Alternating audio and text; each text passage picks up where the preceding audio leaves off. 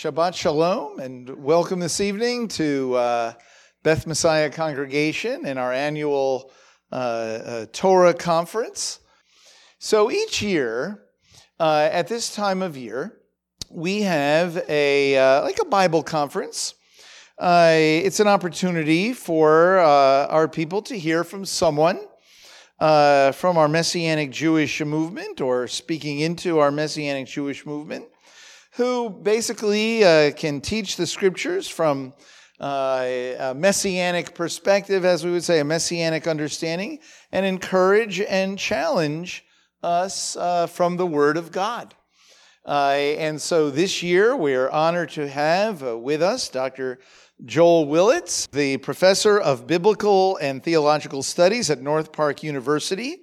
Uh, he is the co editor of a book that many of us are very familiar with called Introduction to Messianic uh, Judaism. Uh, he uh, received his PhD from Cambridge uh, University and uh, really has been a great friend uh, to the Messianic Jewish movement.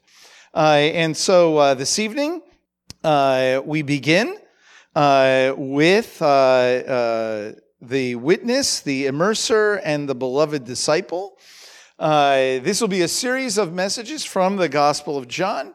Uh, uh, hearing it uh, perhaps uh, with a new voice or from a little bit of a different perspective, and, uh, and something that I know that we're going to get a lot out of.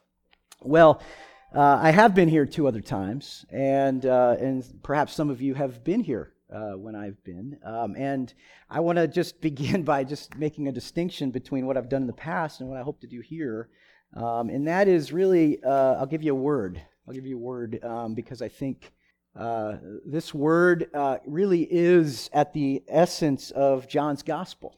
Um, and I've had the privilege of, you know, reading John's gospel since I was a little boy. Uh, grew up in a Baptist church, um, and you know, um, uh, my first verse I ever learned was John 3:16 in the King James Bible.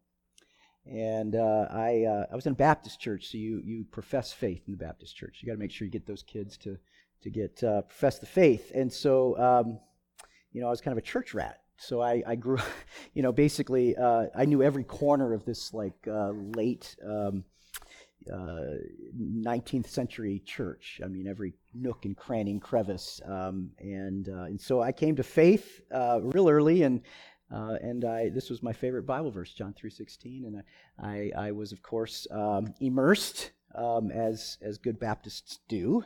Uh, but I was so small that, uh, that my pastor had to hike me up on his knee so I could see over the, over the baptistry and I just belted out as loud as I could, John 3:16. So, uh, you know, translate that 40 years later, and I, uh, I get hired at, at North Park where where I teach now, and and I've always been sort of a devotional uh, reader of John, but uh, my sort of graduate work was in uh, in Paul and Matthew, um, and and John's just a whole nother. Um, you know, ball of wax. So, uh, my first year or two, I was trying to just get my feet down in what exactly this gospel was and what it was trying to say to us that was uh, not only different from one or two of the gospels, but uh, wholly different from what is called by scholars the synoptic gospels Matthew, Mark, and Luke. Um, and uh, perhaps you might know enough uh, that you are aware that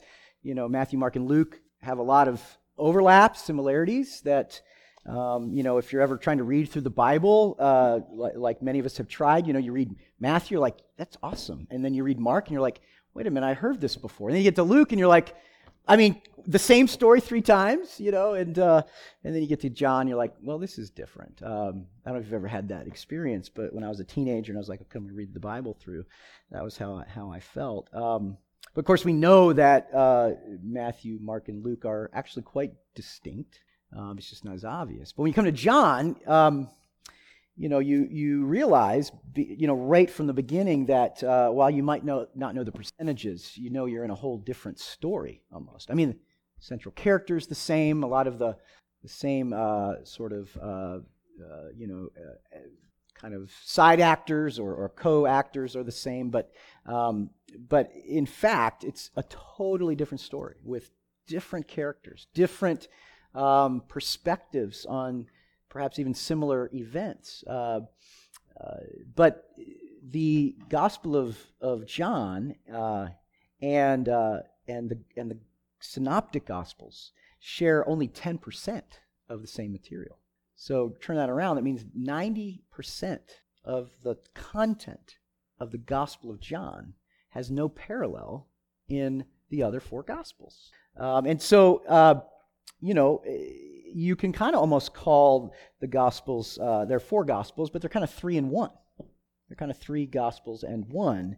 Um, now, all that is not really anything uh, related to, to what I want to do, but I, I want to sort of begin by um, saying that you know, there's a way of approaching John that would be sort of sufficient, would be appropriate to the, the VSS, but that's not my interest. I mean, we could get in all kinds of interesting conversations about um, about uh, its its composition history, its more uh, kind of its complex theological uh, uh vision. Um, you know, there's all kinds of, let alone dating and all that business. Um, but and if you want to have conversations about that, let's do it. You know, over refreshments or or lunch or whatever. Uh, I'm uh, while I I'm not the uh, you know the John Bible answer man, um, I can say that you know I, have earned my stripes uh, in that regard. But going back to that word, um, the word is presence. The word is presence. Uh, my desire uh, these days together is that.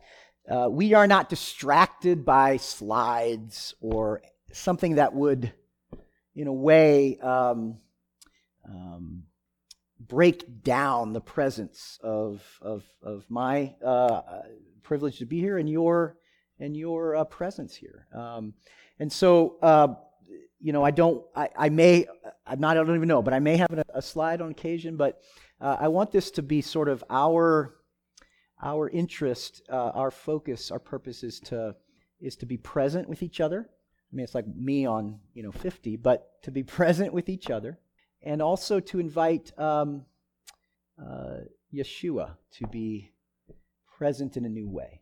I mean, Yeshua is always present. His spirit is always always around, and John makes that clear to those who are followers of Yeshua. But um, I guess really it's to recognize his presence and recognize it in a way that uh, not uh, the stale or conventional way. And stale is a little bit of a of a critical or pejorative way to say it. But you know, it's not the like the the the the rut that perhaps we've been um, that has just become our our our uh, our discipleship. You know, um, I would hope for me and for you that uh, that that that Yeshua is revealed to us by God of Israel in new ways, um, in in in in like literally life altering ways uh, in the in the sense that as we as we think about John's vision of Jesus, and we're just going to have these little pictures because we can't begin to kind of uh, draw the wealth of this uh, just amazingly written gospel um, in all its uh, you know wring out of it all its all its worth. Um, and i don't even think we could really do that. Somebody said you know john's like the elephant you know it depends on what's what uh, you know side of it you're touching. Um, you know what, you'll describe it differently. Or you know it's john's the one gospel that um, that relates to a child and baffles scholars. Uh, you know it's it, it, it is that kind of book. Um, it, it is written by someone who uh, had a had a uh, an IQ that that was uh, that was uh, perhaps you know we could talk about an IQ as you know emotional IQ or intellectual IQ, but but the the literary IQ of this author, the the way in which um, the author of of the Gospel of John was able to very subtly weave the story of Jesus that has such depth that every time you read it uh, thoughtfully, prayerfully, um, carefully, it, it, it invites even more, uh, more gems below. You, you can never excavate, you never find the bedrock, to use, a, to use an archaeological term. You can't find the bedrock of the, um, of the uh, beauty of John. Now, I'm a Matthew guy. I love the Gospel of Matthew. I'm not trying to take anything away from, from, from Matthew, but the artistic nature of John, maybe that's the word. It is art. Um, it is a piece of art. It is not a historical report. Um, it, it obviously reflects history. Its desire is to tell about Jesus. We're going to look at, at, uh, at how uh, John presents Yeshua um, and, and how he sort of establishes the, the historical reliability of Yeshua. Uh, John is not disinterested in history, um, but his interest is not history alone. In fact, history is, is the mere, the mere uh, uh, ground upon which he, he wants to build a, a, uh, a beautiful edifice. Um, we want to think of John as a, as a, as a piece of art, perhaps as lyric um, and and rhythm. Um, um, and and you know, art. And I'm 47. I've only discovered you know that I have a I actually have an artistic sort of sense. Uh, like like last five years uh, because I've I thought I wanted to be like some you know like histor- his, historis, uh, historian that doesn't feel anything and uh, did that for a number of years and, and I realized that uh, that really essence of uh, the Christian life is is uh, experiencing Yeshua um, in a in a way that uh, that surprises. Um, and and in art, in, in book of John, as we just keep kind of approaching it, John is an invitation to experience Yeshua uh, that will bring surprise. Um, and uh, and I find surprise is where uh, if I think about my life, the, the, the, the points at which I have most found God's formative touch is not when I was looking for it. Not when I was sort of, God, I want it. It, do, it didn't come frontally. Kind of came at my flank when I wasn't looking for it, and it just kind of surprised me. And then I was somehow uh, altered. Um, and just as, and I don't know how it goes for you, but but for me, it's if I'm expecting it, uh, I never find it. Um, but if if I'm open-hearted and I engage a piece pieces of artwork uh, uh, that that are uh, in a sense pictures of Yeshua, um, that are not only pictures of Yeshua but are part of our of our uh, apostolic witness. Um, these these have tremendous um, tremendous power to to uh, surprise and then to change. Um, so, uh, just kind of approaching then John, I want to just sort of put then some of these pieces together. That that this is not a teachy, it's not a teach teachy in the sense of uh, you're not going to hear me, you know, uh, quote this or that person, or you know, I, I, I want to keep it in the in the in the place that John puts Yeshua, and that's and that's um, and that's his presence uh, that that draws. Um, and then I, I, want us to sort of approach John not as a as a as a text that maybe is similar like an IKEA, man you know how you put an IKEA table together, you know, or something like that. But but rather it's uh, maybe more to it. Uh, it's like a U2 song, um, right, Henry? A U2 song. Um, Henry not giving me the energy that I expected on that one. um, it's, it's one that invites us to depths of, of imagination um, uh, that, uh, that will change us. And I, you know, I, I may not be the best in the end um, guide to, to the art of this, uh, to, the, to, the, to the beauty of it, um, because myself, I'm a, I'm a, I'm a, I'm a novice uh, journeyer on this, on this, uh, on this mountain of John. But um, but I hope that perhaps I will, I will say some things that will invite you to, uh, to the place of presence. Um, so, uh, with, with that sort of foundation laid, um, I would like to talk this evening about um, the, the theme of witness, um, testimony, as a, as a major frame for the for the understanding of, of Yeshua in, in John, the, the very structure of uh, the gospel.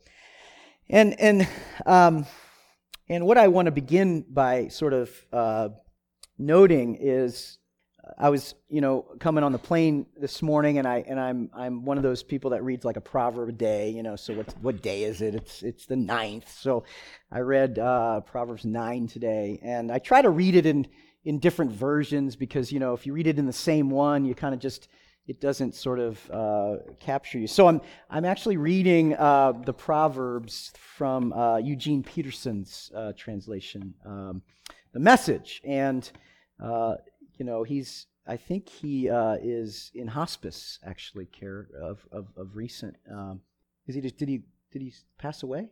Wait, okay, so that was yeah, well. There you go. Um, I did not hear that part, but that was very recent, correct? Yeah, yeah.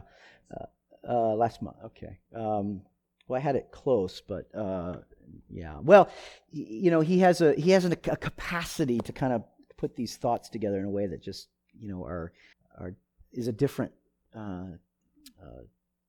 set of images and and and so I was reading this and I thought, uh, wow, this is perfect for um, Beth Messiah uh, congregation. And and what I love about coming here is is captured in these in this proverb. Um, proverb says, "Save your breath for the wise; they'll be wiser for it." Um, tell good people what you know; they'll profit from it.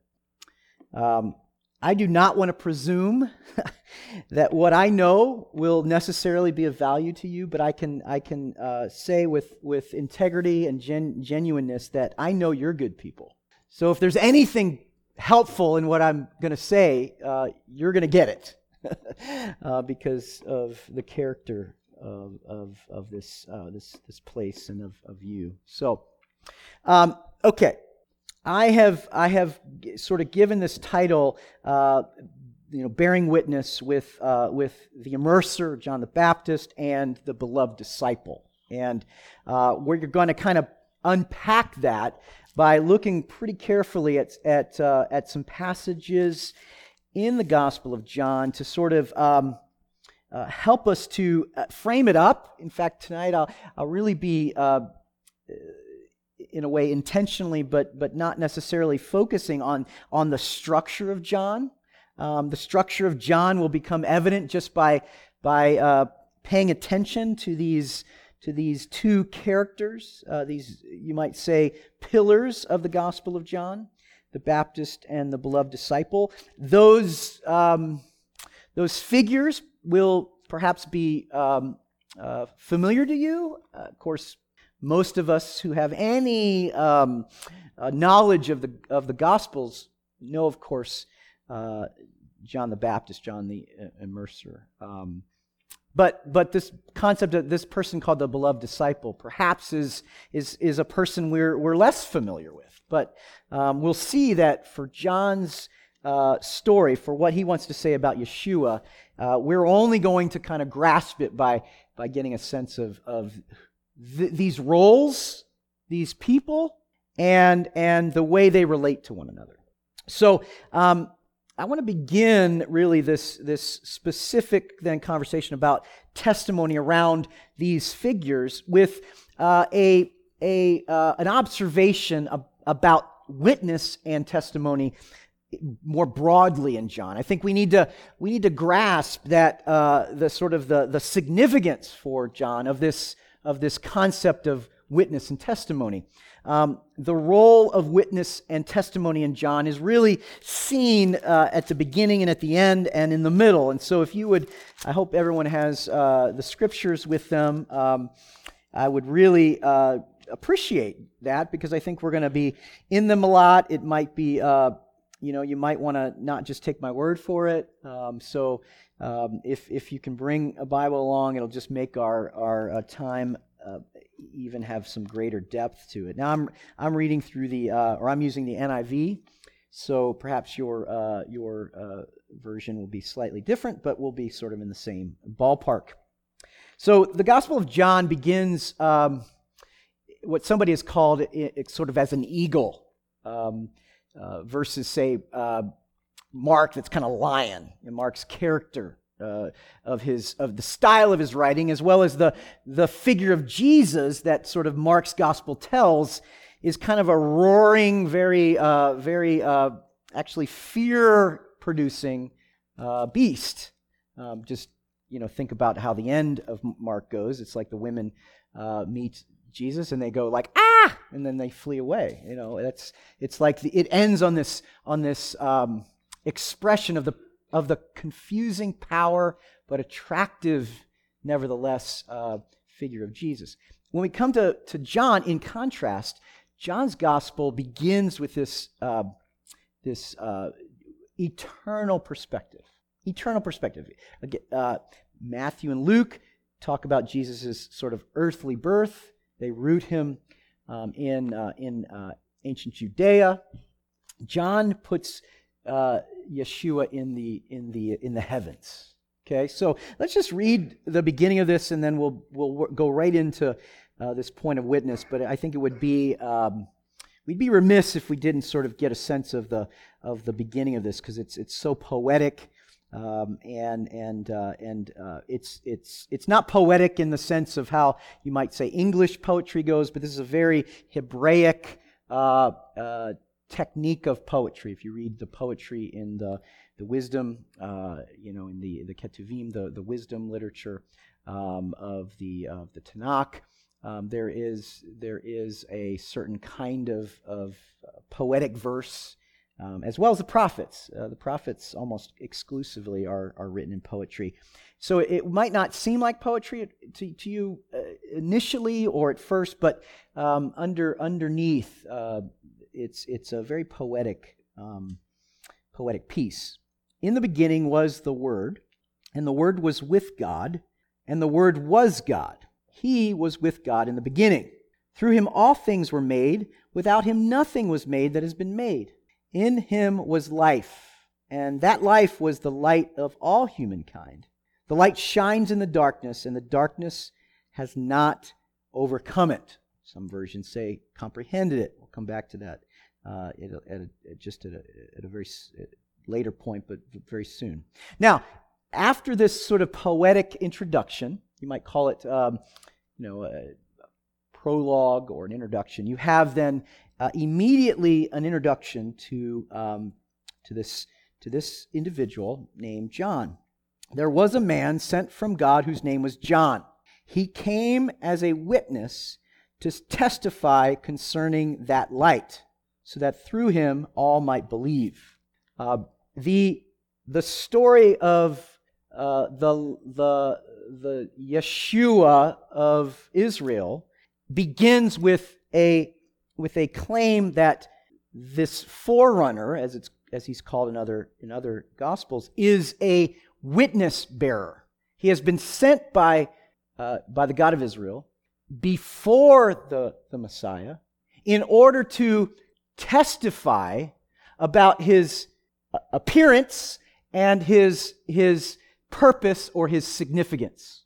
Um, in fact, uh, if you just go a little bit deeper into chapter one, there's this very profound um, uh, comment uh, that that uh, that gives this witness a a um, a target, um, uh, a direction, um, and uh, we, if we pick up at about 35, the next day, John was there again with two disciples, and when he saw Jesus passing by, he said, Look, the Lamb of God. And when the two disciples turned to him, uh, turned, sorry, heard him say this, they followed Jesus.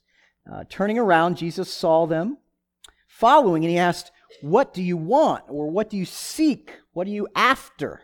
And, uh, and Jesus turns around to them and, and says, Come, and you will see. Um, I think this small piece invites us to see what John considers as the as the uh, as the essential nature of discipleship.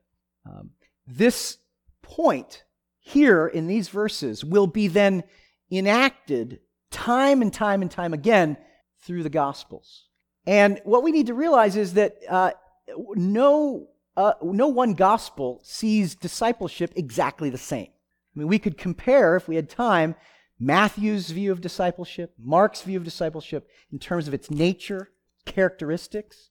But John's characteristically under, uh, characteristic understanding of discipleship is, is so beautiful. Um, so John bears witness that Yeshua is the this this this individual is the is the Lamb of God who takes away the sin of the world. He says that twice. Um, we won't spend time in in that uh, very interesting interpretive uh, question. What does John mean by the Lamb of God that takes away the sin of the world? But let's just put that aside for a second. And and so the disciples turn to Yeshua.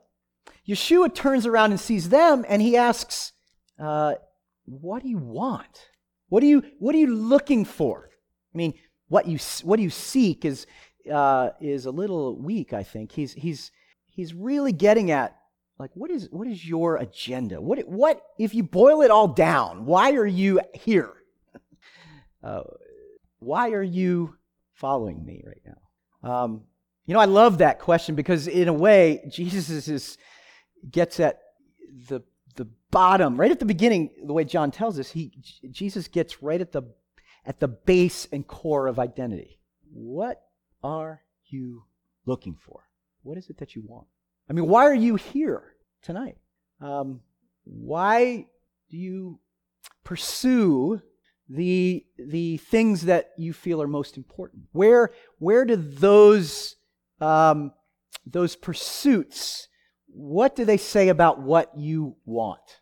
Um, there's a lot of reasons why the disciples these two may have wanted to look and follow after Jesus. Um, we're going to see a theme, I think, a bit. We're going to see that lots of people wanted to follow Jesus because he made food, he fed people, um, he did miraculous things. Um, John calls them signs, which is another way of framing uh, what would be called in the other gospels miracles. John in fact, John never uses the term miracles of the same sorts of things that Matthew, Mark, and Luke describe. He uses the word sign.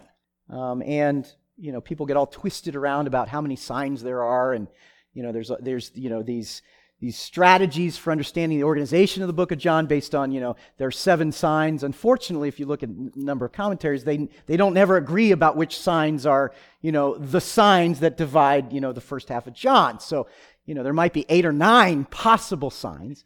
And, uh, and you begin to think, well, why, why do we think that's such a good uh, structural observation? Uh, there's reasons to it. I'm not gonna I'm not gonna uh, delve into that too far, but it's to say just to notice that that a sign for us doesn't necessarily uh, uh provide for us uh, anything more than just a pointer. So a sign that says you know you're coming into Columbus doesn't say anything about what is important about Columbus. It just says Columbus is over there. Um, and, and what we see, kind of the way John thinks about uh, the miraculous works of Jesus, is, is this sense of why are people enamored by them? Uh, are they enamored by them because of what they sort of give immediately, or does the sign then lead them to the more significant thing that the sign represents? So you've got the sign and then the thing to which it points. And so, again, the disciples could be there for any different reason, and as you are tonight, I don't know you, uh, and even the even the ones we know well, you know, if we're spouses or or friends, I mean, we can't see inside of each other, even the people we're closest to, and so that this question is such a fundamental one. John points and witness. This is the this is the Messiah. This is the one who is going to take away the sins of the world. He is the Lamb of God. These disciples turn and follow, and Jesus is like, What do you want? What do you really want? Now, they're like, Well, where are you staying? It's like maybe they didn't expect that question, and so they're like, uh, Where are you staying? Where are you hanging out? Um, and, uh, and Jesus doesn't, um, doesn't give them like a set of directions. He doesn't say, you know, well, I, am over, over, you know, uh, well, there's no road signs, but if, if, you, if you go down here and you pass the, the second palm tree and then you, you know, it's not an academic or, or, or um, pragmatic conversation. I mean, what does Jesus say to the question, where do you abide? Where do you, where do you, where do you express your presence? And you know what he says? He says, come and see. Come and see. Uh, it's so simple, um, and yet so uh, revolutionary. Particularly to us in a culture that says, uh, unless it can be, um, uh, unless it can be uh, um, uh, reproduced, the sort of the methodological naturalism that we all live in, unless you can't know what you can't show. That's what I was told in my PhD work. I can't make an argument that would be convincing unless I have the evidence strong enough to make the argument probable. Um, that's not Jesus' way here. And, and Matthew actually works with it. You can't know what you can't show because he's constantly giving us reasons to believe that Yeshua of Nazareth is the son of David. I mean, you know, he's just blatantly saying, and this as, as fulfilled what the prophet says, even when he sort of mixes them up a little bit. Um, um, but but John is like he's not making a he's not making a claim to the to the to the cognition to the to the logic of our minds. He's inviting us to presence. His view of discipleship is you don't know where this is going to lead you. Uh, you don't know where the end is, but come, come and see. The witness that we are introduced to through this figure of John the Baptist is one to uh, testify to the identity of this, of this person, Jesus of Nazareth, with the intention not to make some argument for his identity as Messiah, but so that people will turn, look, and Jesus will say, Why are you here? And then whatever they respond, whether it's like, uh, uh, where do you where do you live? Where are you hanging out? However they respond, he'll, he'll say, Come and see. Come and be with me. You'll never know where I am, where I abide until you come and see. Discipleship for John is then is not a training methodology to, to create certain uh, uh, doctrinal uh, uh, uh grounding in, in, um, in uh, details of, of uh, prophecy or, or, um, or systematic theology or making sure your, your I's are dotted and your T's are crossed with respect to your biblical theology. It's, it's not, he's not interested in that. There might be a place for that. He doesn't necessarily dismiss it. I'm not saying that. But for him, the essence of discipleship is being with his presence. Um, it's, it's, it's the risk, it's the, the call of faith that you don't know where this is going to go, but you are, you are uh, willing, you are perhaps desperate enough, you are desirous enough, you want it enough that you'll, you'll just jump in and go. It reminds me of, of oh, man, amazing experience I had uh, a number of years ago.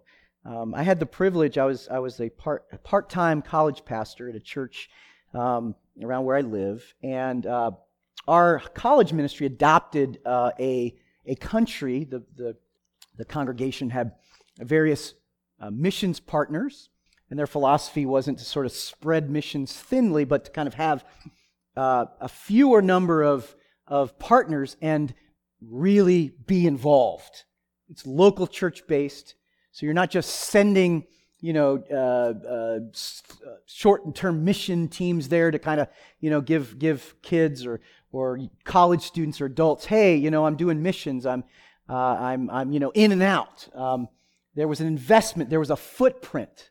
And there was a constant kind of going back and back and back. Maybe different people, but the but this this church I think had a really uh, uh, non-colonializing that makes any sense. Uh, mis- missional, uh, I don't think you use missions anymore. It's like intercultural uh, work. But, but I had the privilege of going to the Czech Republic for five straight years with, uh, with college students. And the thing we would do, the, the program was to teach English.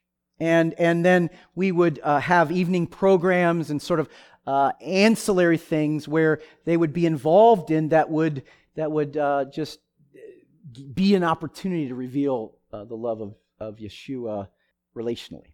And making a long story short, there was a there was a a, a young man who was in a PhD. His name was uh, Peter, and and I I met with him for every, every year I went for like the four, four consecutive years. And we would ha- he would he would prepare all year a list of questions. He would bring a a notebook, um, and I, I don't know what it was about me. I think it was just simply in the Czech culture.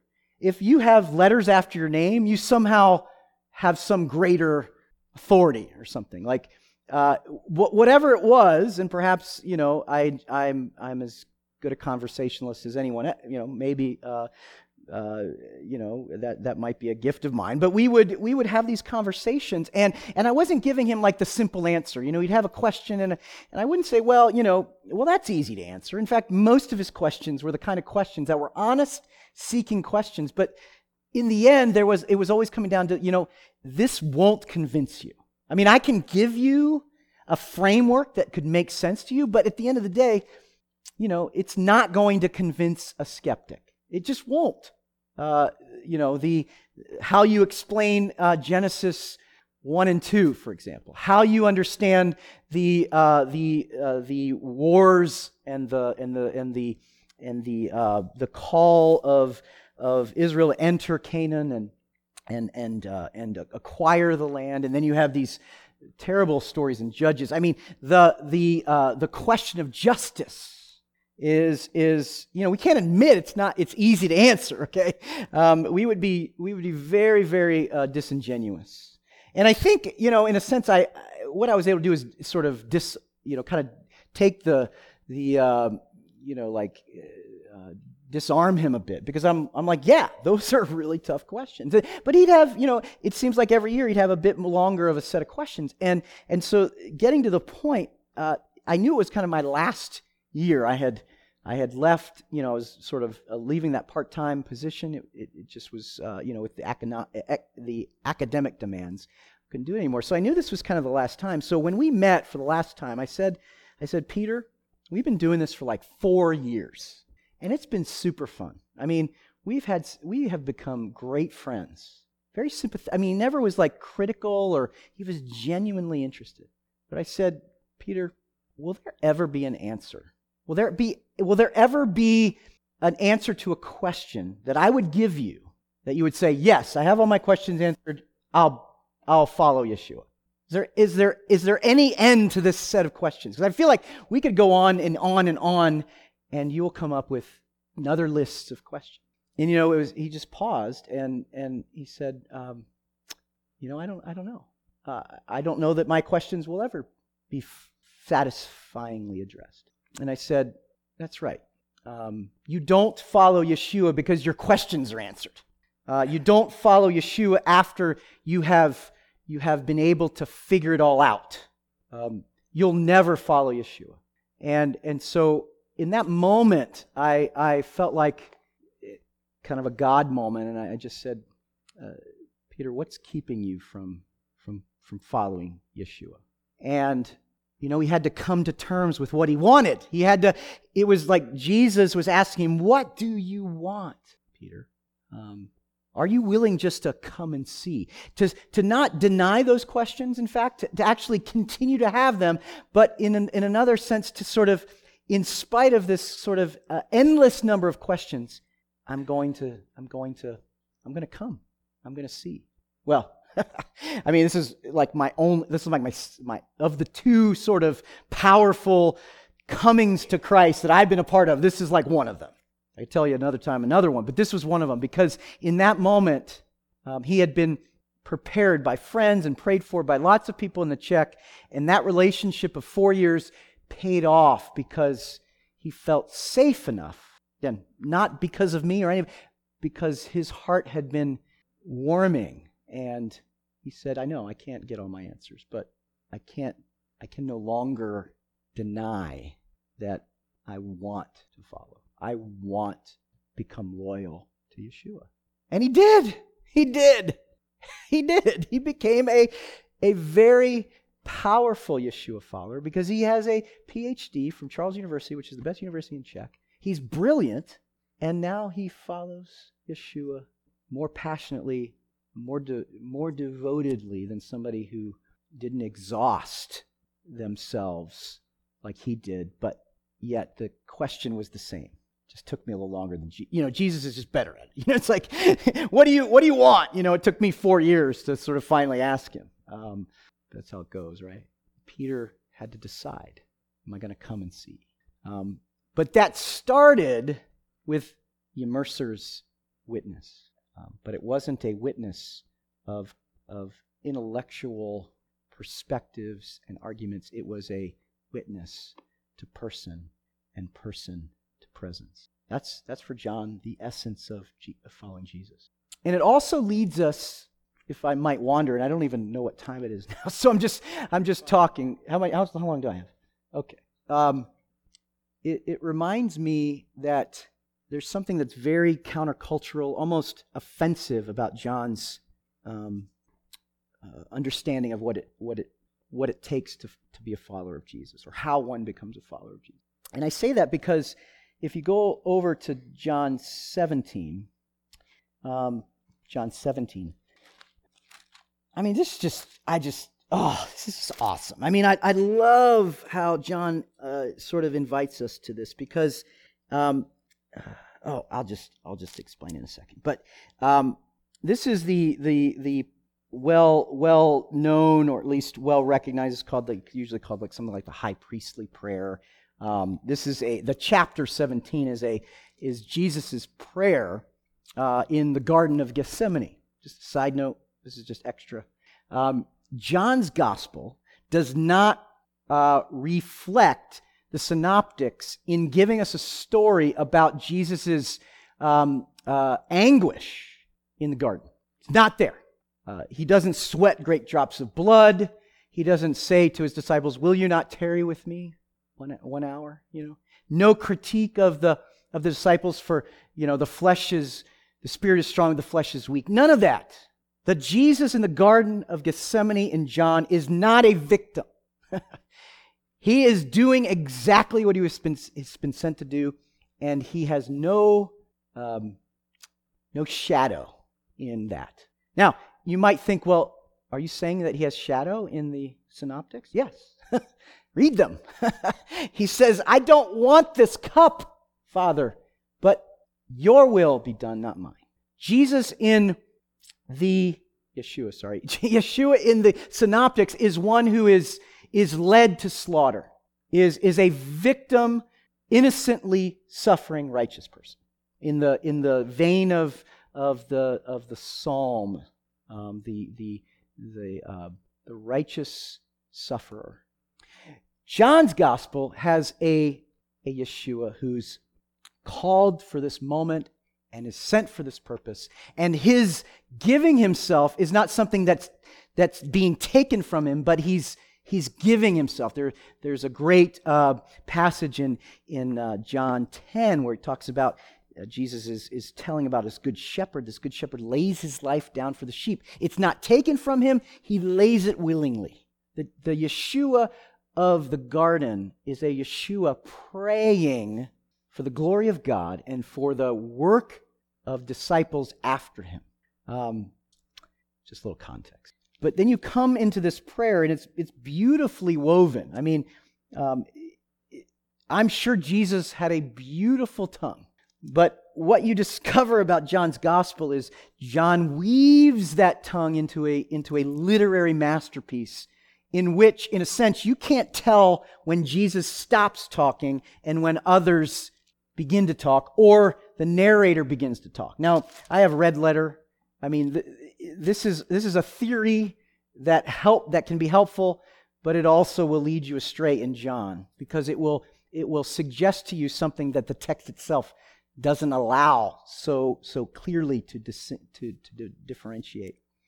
But in this text, in, in verse 28, after praying for the disciples, his disciples, about their, their, uh, their protection, that they would experience the joy that Yeshua it will ex- experiences with the Father. Here's the key for us. My prayer, verse 20, is not for them only. He's talking to the Father, not that for these 12 minus 1. You remember, Judas has already left the scene here. My prayer also is for those who believe. Now, How do they believe? Through their message. Through their message. Every other follower of Jesus, of Yeshua, that has, that has followed Yeshua since the apostles follow Yeshua because of the testimony of the apostles. John's understanding of how one comes to know, this big word called epistemology. How does one come to know Yeshua? His answer is it's not a historical investigation. It's not using and applying methodology to get at the Jesus of history. Um, in fact, if you use sort of the, the, the Enlightenment models of, of knowledge, you will never come to know Yeshua. Because coming to know Yeshua is not your individual pursuit of a knowledge of Yeshua, apart from a mediated message. The, the, the reason John think, understands and prays for disciples who will come to Yeshua in the future is based on the testimony of the apostles.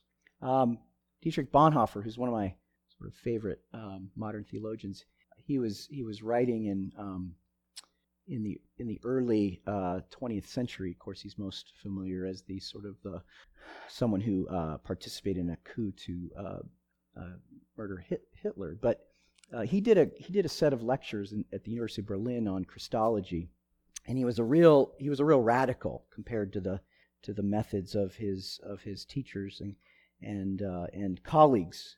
Uh, his argument in his Christology lectures w- was, and this was over and against everything that was going on at Berlin at the time, is he he said, "You will never know the historical Jesus if you've not met the resurrected Jesus. The only path to knowing the Jesus of history is to have come into the presence and knowledge of the Jesus not of then, but of now. And I think that's exactly what, in a different way, is what John is framing here for us. John is, is, is pushing us to, um, to swallow the pride of a modern person who says, I can know apart from the sources that have been given to us. And there's a whole industry in academics called the historical Jesus studies. And, and most of our neighbors, most of our friends, most of those will see pundits on, on uh, religious discussions uh, on CNN or one other sort of uh, you know news outlet or, or, or program that's not sort of a, a, Christian um, uh, network is Jesus has to be proven if I'm going to believe. And John sort of pushes right back on that and says, that's not how you come to know Jesus. The only way you can know Yeshua is by relying on the witness of the apostles. Now, this sounds a lot like what Paul said in Ephesians, where he talked about how uh, the, the ecclesia is, is on the foundation of the apostles and prophets, with the chief cornerstone being Yeshua. So, what John is essentially arguing, Paul put into, into proposition. John is not arguing it in, in, um, in some propositional sense, this is a narrative. But, but Paul captures that our access to the, to the truth of Yeshua, based on the witness of the Baptist, is by the apostles. And, and we have to be able to embrace that. That there is a, a level at which we will never be able to know beyond a shadow of a doubt for ourselves. There is not a, enough certainty because, because we are, uh, we are my, you know, we're not infinite, we're, we're, we're uh, finite. Humanity in itself is, is, is vulnerable. We, we can know nothing for certain. Um, but when it comes to the faith arena, it's like uh, John's Yeshua pushes us even harder. He, he takes that little uh, insecurity and he's like, let me put into that because he doesn't take us off the hook. He doesn't say, well, you can be certain if you X, Y, and Z. No, he makes it more faith because he says you have to trust uh, something other than yourself. Okay. So where where where does this add up? Where are we? What is the witness that we're talking about? We're talking about the characters, particularly the first one we're looking at here is the Baptist, but his role is as a testifier, as, a, as one who bears witness, not to ideas or to tradition, as important as those are in John, I could show you that, that a contrary to many interpreters of John who see John kind of uh, reinterpreting, uh, in a sense, uh, undermining uh, the traditions of, of Judaism, uh, arguing in a sense that, that he, he has replaced those. That's how a lot of people understand the, the festivals. Um, in that, that context, what, what Jesus is, is John's Yeshua is, is interested in is, um, is not that at all. And, and you don't see him doing that. What he's interested in is to say that at the very bottom, witness leads to presence, and presence leads to the, to the connection with God that will give us an authentic, authentic loyalty to Yeshua. Um, come and see, not come and, and think. Um, and just, just sort of the last bit I want to sort of add here is that if you trace then the witness of the immerser in, in the gospel, you'll see that it begins on the first page. And the last time John the Baptist is mentioned is in chapter 10, very end of chapter 10. And what happens after that is a new witness is introduced that takes the center stage. John, leave, John the Baptist leaves the picture. He's gone after chapter 10. Takes the steps into the darkness of the of the stage. And coming out then to to essentially take the place is this disciple who Jesus loved, the beloved disciple. And from chapter 12, 13, 14, all the way to the, the resurrection, the witness becomes this figure who is never named, but only referred to as the beloved. And then the scenes he's in that are significant, I'll just name three uh, the Lord's Supper, when uh, Jesus says, One of you will betray me. Um, and, and, and Peter's sitting like over here, and the beloved disciple is laying against Yeshua, and, um, and Peter's like, What did he say? Who's he talking about? And the text presents the beloved disciple as the one whose his ear is at the breast of Jesus. His ear is at the at, at the at the at the breast of Messiah. Because of the way they dined, the beloved disciple would be sort of reclining right at the at the uh, the heart of Yeshua. And and and that is kind of the the the picture that that uh, that that John wants to paint initially about about this beloved disciple. The next important scene, there are others. The next important scene is at the cross when when Yeshua gives up his his spirit. Uh, the beloved disciple, the witness, says, I've seen this with my own eyes, and I bear that it's true. That, that what I'm describing happened because I saw it with my own eyes. And then the last one, which is on the last, essentially on the last page of the, of the Gospel of John. So you can see the, the sort of the bookends. Uh,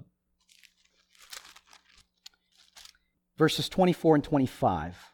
This is the disciple who testifies to these things and who wrote them down we know that his testimony is true. So the front of the book begins with the witness of the Baptist.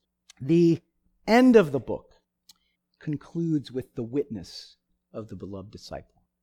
The structure of the very gospel is on the two pillars of witness 1 through 10, John the Baptist.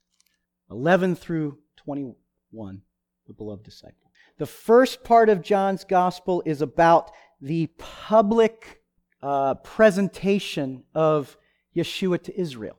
Look it up in chapter 1. We didn't get a chance to mention it. The Baptist says, I have come to bear witness to Israel. And Yeshua does that publicly.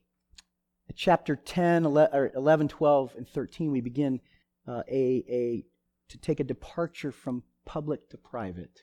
And, and now the witness is to those who are his inner circle of disciples.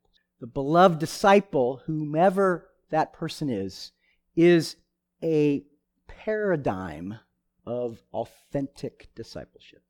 And his proximity to the person of Jesus gives him the authority to bear witness to what Jesus did and said, ultimately on the very ground of the cross. And then to say at the end, as a kind of a bookend, that this testimony is true. So you have the Gospel of John structured and setting on top of the two pillar witnesses the Baptist and the one whom Jesus loved. One is public testimony to Israel of Yeshua. Remember what that means, though. It's not an argument, it's an invitation.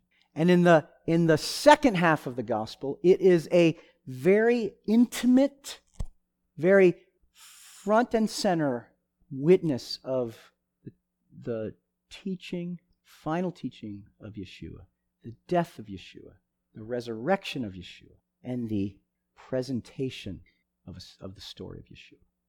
So, I probably went over time, but just let me kind of put then a point on it. Um, we know nothing of Yeshua that hasn't been given to us. We have no access to Yeshua apart from what has been given. It is a gift. It is a gift that is received. It's not one that we have to figure out. And that is the, that is the scandal of it. But for those who are seeking and are seeking in the right direction, Yeshua doesn't invite us to doctrine. He invites us to the truth, which is not an idea in John, it is a person. I am the way, the truth. For John, truth is not idea, it's not ideology, it's not statements of faith, all those being fine and good. That is not the center of discipleship. And therefore, we need to think about what we seek and on what basis do we walk behind Yeshua. Um, and if it doesn't, if it doesn't line up with that experiential invitation, if this is all head and no heart, if it's all seeking and no willingness to find, um, then although you might feel you're close to God, you might feel you're a follower of Yeshua, but you have no idea who He is because you can't think your way to Him. You have to receive Him for who He is and what He is. As we go forward, we're going to see a story, um, I think, tomorrow night of a character who tried very hard to frame Yeshua in his own worldview, and he, and he failed miserably. And it will be another example of what we're saying.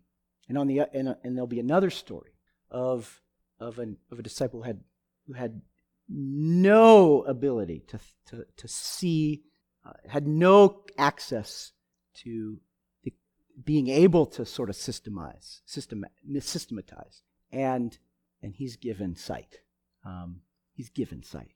So, uh, thanks. I would like to say a word of uh, prayer um, after this first night, I, and I and I hope that um, indeed, um, as you are good, that I've shared what I know, and I, I just have to trust in faith that, uh, Spirit of God, would you use what I have shared from a very uh, a place of of of, of uh, emptiness, of of weakness, of uh, lack.